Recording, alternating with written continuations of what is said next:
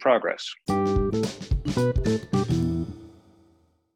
What is up with you? I just ironed a shirt. I uh, taught my final class for the summer session today. That's what's up with me. Oh, nice. I, I think I put it in my notes, but I didn't. I didn't actually send it to you. I think you should talk a little bit about the check out, because you did mention it in episode one. So I think it would be interesting to come back to it. The checkouts are very rewarding um, because it's pretty much from top to bottom, one hundred percent positivity. Uh, and nice. kind of, yeah, it's like, it's validation, you know, for me, for them, it's every, because the, the experience is always, and it's funny because like I'm spoiled, I've come to expect it. And, but then mm-hmm. I'm always a little bit afraid that like, it's not gonna be that way. Um, right. But so far, so good. You know, people who are who taking a, an acting class for the first time ever in the universe and pro- and, and in most cases, the only time ever, people say like, I didn't know what to expect. I w- or yeah. like, I was just going to sit back or, you know, whatever. But people really respond to the class. I, I really work hard to create an environment where people can do, because these aren't life or actor folks. These are regular people. Yeah. So I have to kind of try really hard to establish right from the jump, like this is a safe space and we can be ourselves in here. And obviously nobody does it right away, but as, as mm-hmm. the semester goes on, it happens more and more. And by the end, and it also happened with the crunched up little summer session, you know, after four yeah. weeks today, people were still, I, one girl cried. And yeah, people talk, it's like, it's like deep shit because people don't have, a lot of people don't have the opportunities to do those sorts of things like at all. You know? Yeah. Yeah. I mean, they, they don't, they think it's like very inaccessible or impossible or like, mm-hmm. you know, or like so many people have stage fright or they just don't want to get up in front of people. And, and, you know, it's a very vulnerable thing that we do. And then if you right. go through it. So when I was in South Korea teaching English, um, you know, I did that, right? Listeners, did you know that. I did that? Um, so we, uh, most of my teaching, we we it was we were like a language camp. It was supposed to be an immersive language camp, but these are like elementary and middle school age kids for the most part. A couple of high school classes, um, you know. So they, to, you know, their English level probably wasn't good enough to be fully immersive. Um, but obviously, I didn't speak Korean. I had a Korean assistant teacher who helped, but the kind of half of the program was them doing a play in English, a little like, you know, five to ten minute play based on their English level. And so that was, you never told me, you never told me yeah, that. It was really cool. Uh, yeah. So there was one class that I still remember to this day. And so this was, this was in whatever year this was, two thousand nine, I think. And I was, uh, so I was living in South Korea and like, you know, everyone knew that I was an actor. I'd done acting in college. I was planning on doing it.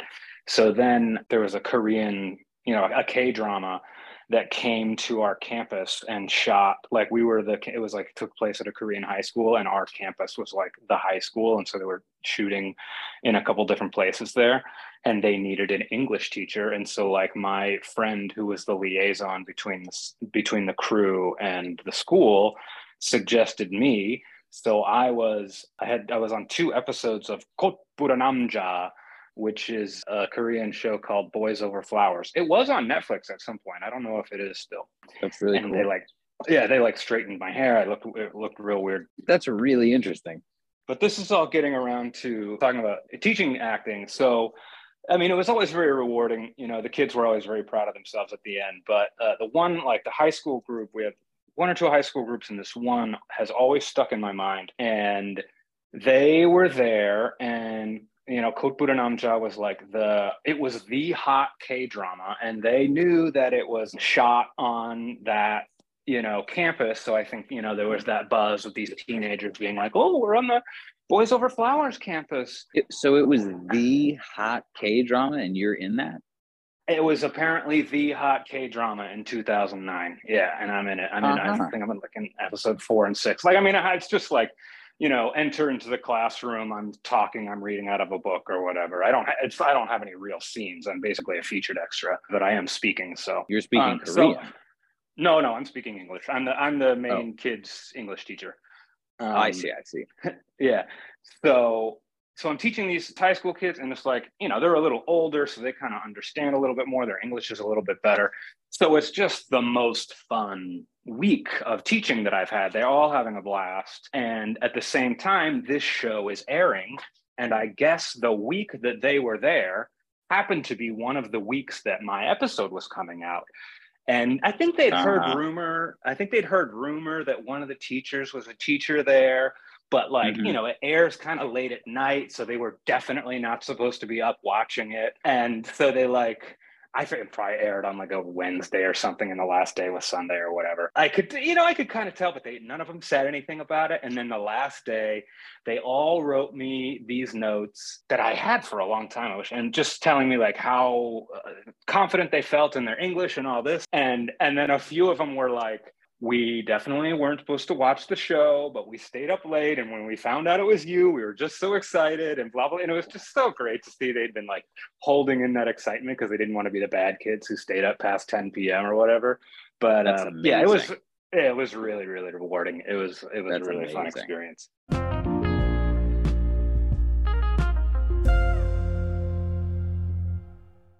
You have a really interesting life, man. I do. I do. I, uh, I I do have an interesting life. I just throw myself around this universe sometimes. You got My, to study at the Moscow Art Theater. Yeah. Which, which, like to your, I guess to your average person, maybe that's it, it, it, even to even to a person who has no knowledge, that sounds exotic. But to anyone who's involved at all, that, you know, that's huge. Yeah. To anyone who knows anything about acting, like they know that that's the birthplace of modern acting, of real, you know, right, what do we right. call it? Realism or whatever. Psychological realism. Psychological realism. Yeah. I think I'm in my life, I'm trying to veer away from psychological realism. I'm trying to be psychological phantasm or whatever. While I'm while I'm thinking about it, let me do let me let me tell you about my little story on set. It was it's just a little yeah, yeah. blip of a story, but so I'm there and everyone in the crew is speaking Korean. Like, and I kind of like, you know, I I don't think I hadn't been on a set at this point. I think this was my first T V film job, so I don't even think I'd been now, on now, like an indie now did film. you did you how long were you there? I was in Korea for just shy of a year. Um, okay, teaching. so how so how far, if far at all, did you get with like understanding like like what's how like what's the language barrier like? The language barrier is about as high a wall as you can imagine. It's uh, I it see. was okay, okay. Yeah, it was so for a couple of reasons. One, especially back then, I didn't have confidence in learning language. Like French was the only was my worst grade in all of school. Um, two, they didn't really want the Americans, well, it wasn't all Amer- Americans, Canadians, British people, the native English speakers to learn Korean because it was supposed to be an English immersion camp.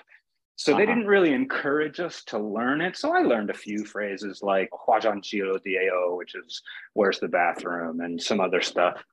Um, oh, "Kkotboda Namja." Uh, if apparently. you were if you were to do that now, you oh. would probably like be studying Korean the whole entire time you were there, like regardless yeah, totally. of what they said. Yeah, for sure. One thing that I did learn was the alphabet, the Korean alphabet. Uh, it's called Hangul, I believe. Um, and it is, uh, you're studying a little bit of Chinese. So, you know, it's, you know, Chinese is uh, a character alphabet. How do you, it's not hieroglyphs, but, you know, it's based on images, right? Right. It's so, glyphs. I mean, it's glyphs. Yeah. Yeah. So the Korean Hangul alphabet was basically invented by some Korean, I think it, he was called a king in like the fourteen hundreds to... Uh-huh. take the sound, you know, Koreans very influenced by Chinese, the language, but they didn't have an alphabet for it. So he created this alphabet in like fourteen hundred.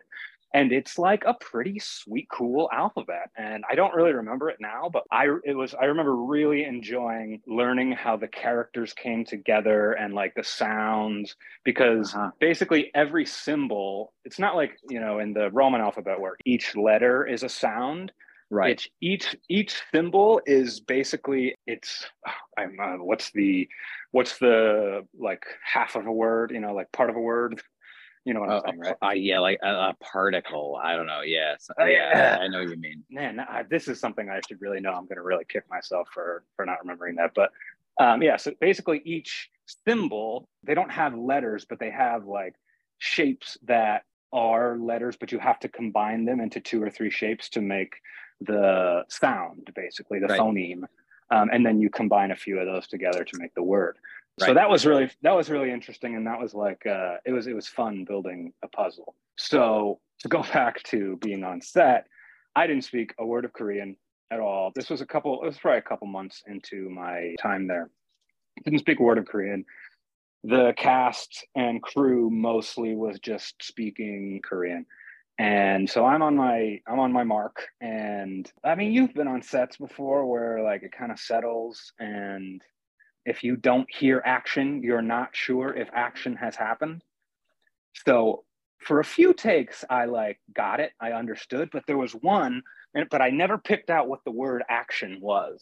And That's so there so was funny. this one take, yeah. So there was this one take where, and I, you know, the scene starts with me like reading or whatever. There's this one take where I just didn't, ca- I just didn't get it for whatever reason. And I, so I was just sitting there kind of like looking at my book, and nothing was happening. And I'm like, and I'm like realizing, I'm like, oh shit, I think I'm fucking up now. And one of the stars, like the star of the show, he's sitting there. He's like, he like kind of gives me a little look, and I was like, okay, action. I was just like, whoo. Oh my goodness. Uh, yeah, it was really funny. Yeah. So that was my, that was my first experience on set. That's, that's, tr- that's tremendous. Yeah. It was, it was a good one. So, so, it, so is it on Netflix? You're not sure.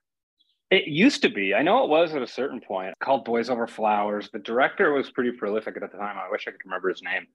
I guess I could. I could look at some point. You know, it was at Netflix probably like five or six years ago. So I feel like things don't really stay on Netflix that long unless it's a Netflix property. So I have no oh idea. Goodness. But I'm. If it's, I'm sure if it's... our internet sleuth audience could definitely go and find it somewhere. I gotta see this, man. I gotta see that. That's a, I mean, that's amazing. That's amazing for like innumerable reasons, you know? Yeah. Yeah. It's, it's pretty cool. It's like, I, I, I don't think about it that often, but I, when I look back, I'm like, that's one of the coolest experiences that I have had in life. And that like, most people would say that's probably top three cool experience in life. I mean, that's obviously, that's super duper unique.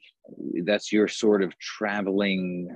I, because in your life, you have a, you have a pursuit that has to do with, uh, you know, sort of acting in general, right? You've got the acting mm-hmm. pursuit.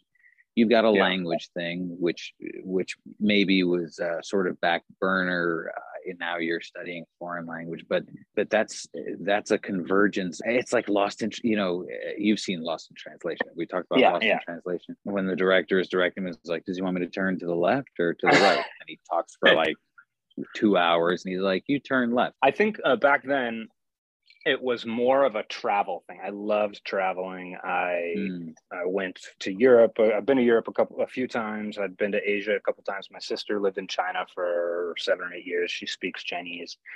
Uh, now she lives in Italy, so I get to go visit her sometimes. So now I'm looking back and I'm like, wow, twenty-three-year-old Gaev got to be traveling in South Korea and acting on T V at the same time. So is your sister the cool one? Like, are you actually, because I think you're the interesting one, but is it really that like, I'm getting the leftovers? Yeah, you're definitely getting the leftovers. I'm just no, my sister, my sister is super smart. She like got, she was the person with like a four point seven G P A in high school. Uh, oh, that I was always, yeah, yeah. She was, Uh, she was valedictorian or salutatorian or whatever. She would tell you that she's not good at the languages, that she just wanted. She just kind of like picked the hardest thing she could because I think she was kind of bored by school. So she's like, I am going to study the hardest thing I can think of that will also allow me to travel. So she decided to get a major in Asian studies and focus in on Mandarin Chinese. So she's, yeah, so, she's very in travel. She's so much better traveled than me. So you've talked about how for you it was important to get good grades, and you didn't realize until later on that that wasn't the way it was for everybody. So it's the uh, yeah. same thing. It's the same thing for all of you. Yeah, it's it's it's a family thing. We were very incentivized by grades. Our allowance would, I forget what the numbers were, but it was like, if you get an A, you get this much.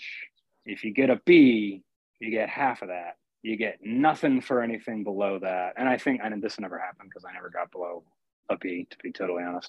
Um, but if you got anything below that, I think you had to give money back.